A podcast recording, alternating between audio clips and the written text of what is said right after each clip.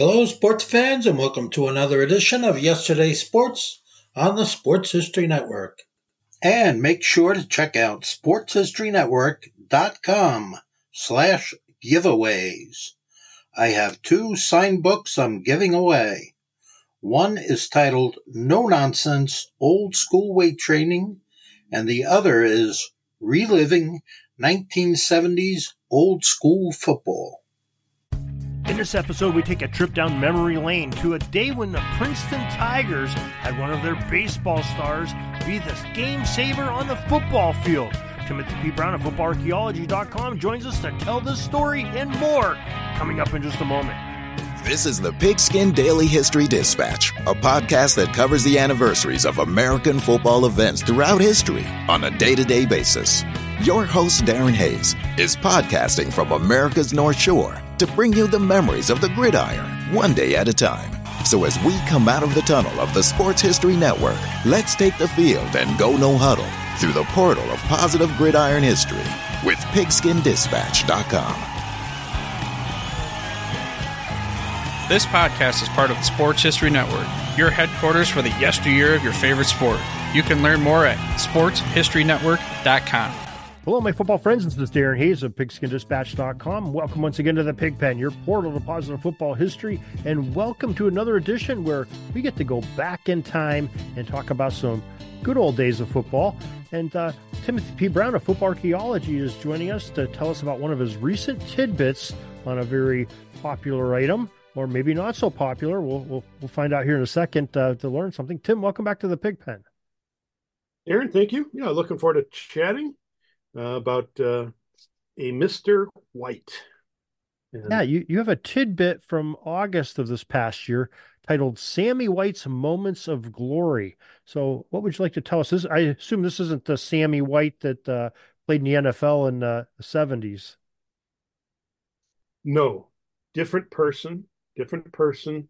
This guy played about 60 years earlier. So, this was Princeton's Sammy White, who, if you go, you know, you go to like Princeton's football website and look for like persons of glory who played for Princeton, Sammy White will still be one of the guys that's mentioned. He's you know, really considered one of the top guys, uh, not for his career, but for what he did in a couple of games. So, um, so the the kind of the the background on this is that Princeton, um, there was always the Princeton, Harvard, and Yale triangle uh, with Penn off to the side most of the time. But um, from time to time, those teams would get mad at one another and disagree for this or for that reason. And then they just wouldn't play. You know, I mean, they didn't have a scheduling conference at the time. You know, and the Ivies, the Ivy Conference didn't exist until 54, I believe it was. So um, so, anyways, Harvard and Princeton schedule a game for 1911, but they hadn't played for 11 years, you know, prior to that, due to one of those, you know, somebody got mad at the other. Um, so, while there were, you know, key events or big events that happened on the field that day, other events happened up in the air, and uh, one was just that you know, hot hot air balloon traveled by the field uh, during the game, which is kind of cool.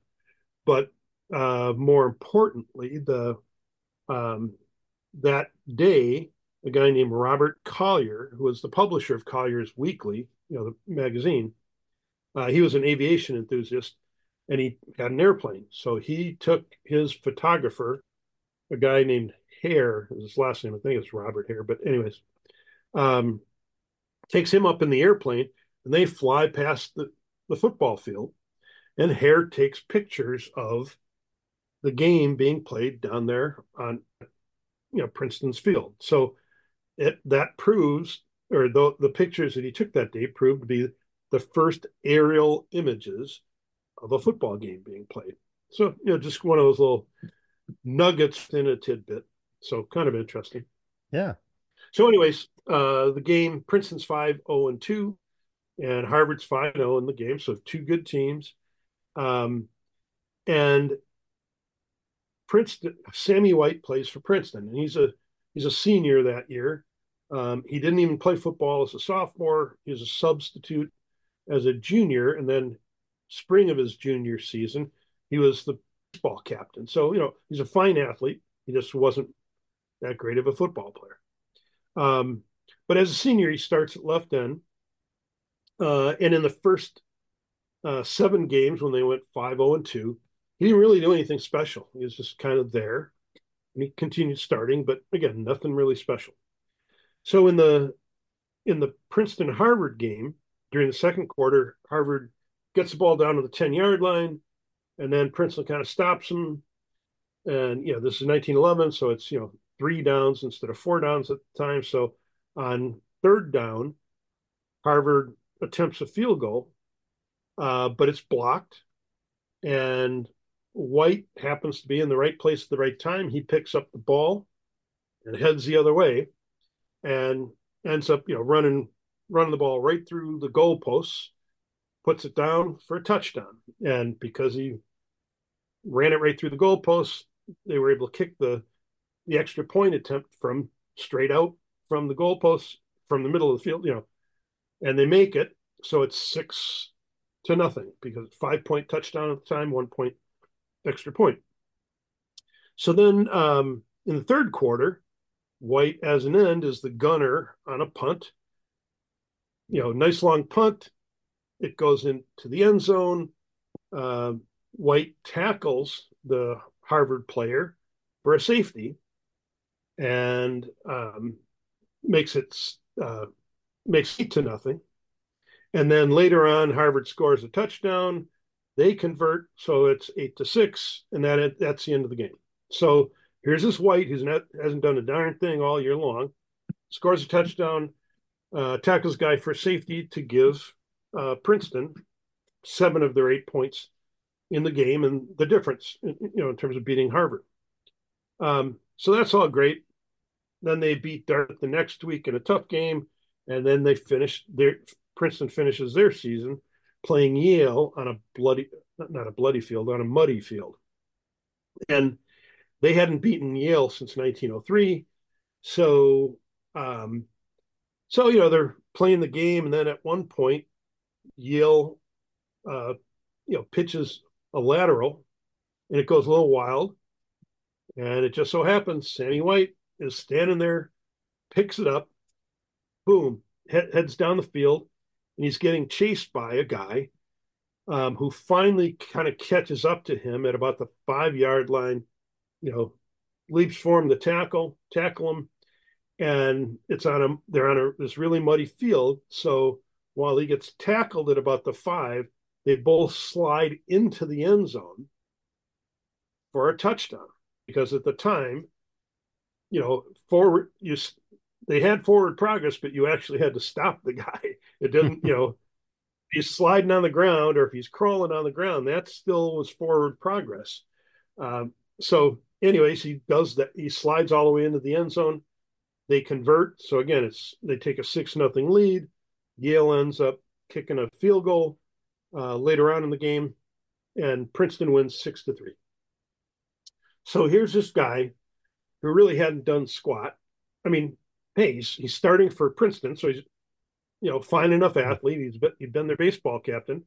Um, so, but you know he wasn't that good, but he was in the right place at the right time, two or three times in two of the biggest games of the year, and and on the national championship team, at least you know retrospectively or retroactively. So White becomes White gets named to the first team All American team. you know, now did he deserve it? You know, he makes the biggest plays in the biggest games but otherwise was just an average player. So it's just one of those. It's a, it's an interesting, you know, I mean, it, it's an interesting to think about just generally, um, but you know, it's one of those where, you know, did he deserve to be an All American? Probably not, but he was, and so because of that, and because he helped them win the national championship, he's considered you know, one of the studs in Princeton's football history. Uh, you sit there and you think about that for White Star. sit there and think about that for a little bit, though. I mean, who's deciding the All America team in 1911? Walter Camp. Well, at that point, it's uh, a guy named Mr. Camp. Yeah. So probably the two games that he probably saw Princeton play, Yale definitely, and probably the Harvard game. So that's probably the two yep. games that he saw and said, "Hey, this guy's you know going out of his mind." You know? so, yeah. so uh, not only was yeah, he Johnny I mean, on the spot, he was uh, had the right games to to perform those. Yeah, yeah. I mean, eh, you know, again, back then there's no film, right? I mean, there's no film to watch. You can't catch the Washington game on television. You know, you can really only go on reputation, what you're hearing from coaches you trust, and correspondence that you trust, and what you see with your own eyes. So, you know, Camp saw what he saw and heard what he heard, and so Mr. White's an All American. well, he uh, lives on in uh, you know famously here and legendary, and uh, maybe there's some better players than him on his own team even that didn't get the credit and we have forgotten yeah. them but uh, hey it's sure fun to talk about him here you know 100 and some years later so that's uh, that's pretty cool. yeah he did he did have a, a teammate who's pretty famous named Ho- Hobey Baker. So he's the guy who kicked the extra points in each of those situations. So you know now he's known more for hockey than he is for football but you know yeah huh. He was a hell of a football player too. Yeah, well, great stuff, Tim. We always appreciate uh, these tidbits that you come up with and finding these little inkling stories or facts and and figures and pieces of equipment, and we really enjoy those. And you, you share those with with the, you know the public each and every day. Maybe you could share with uh, our listeners here how they too can partake in uh, your tidbits. Yeah, uh, real simple. Just go to footballarchaeology.com provide your email address, and you'll get an email every night at seven o'clock Eastern with that tidbit. Read them then, or let them pile up um, until you're ready to read them. Alternatively, you can uh, follow me on on Twitter, on uh, Substack, on the Substack app, or on uh, Threads. All of all of them under the name Football Archaeology. So, whatever suits your needs. All right. Well, Timothy P. Brown, footballarchaeology.com. We thank you very much uh, for sharing this great story of Sammy White and uh, bringing uh, his story to our modern times in our modern years. And uh, we would love to hear another great story from you next week. Very good. Look forward to it. Peeking up at the clock, the time's running down. We're going to go into victory formation, take a knee, and let this baby run out. Thanks for joining us. We'll see you back tomorrow for the next podcast we invite you to check out our website, pigskindispatch.com, not only to see the daily football history, but to experience positive football with our many articles on the good people of the game, as well as our own football comic strip, Cleat Marks Comics. Pigskindispatch.com is also on social media outlets Facebook, Twitter, Instagram, and don't forget the Pigskin Dispatch YouTube channel to get all of your positive football news and history. Special thanks to the talents of Mike and Jean Monroe, as well as Jason Neff for letting us use their music during our podcast. This podcast is part of the Sports History Network, your headquarters for the yesteryear of your favorite sport. You can learn more at sportshistorynetwork.com. Hey there, football fans. This is Ross, the host of the Pigskin Tales podcast. I just need a few moments of your time to talk about the host of the Pigskin Dispatch podcast, Darren Hayes. He's expanded the Pigpen to search out information on the history of all team sports. It's a quest to find out about the competitors, teams, and places chronicled throughout athletic history through the uniforms and gear the participants used and wore.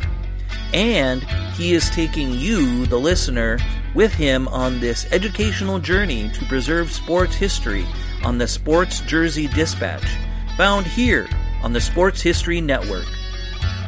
His newest podcast, called Jersey Dispatch, is all based on the jerseys that all the greats used to wear. You can find Darren Hayes and the Pigskin Dispatch podcast, as well as Jersey Dispatch, on your favorite podcast provider multiple times each week. So remember that Darren Hayes, the host of the Pigskin Dispatch and Jersey Dispatch podcasts. It's found right here on the Sports History Network.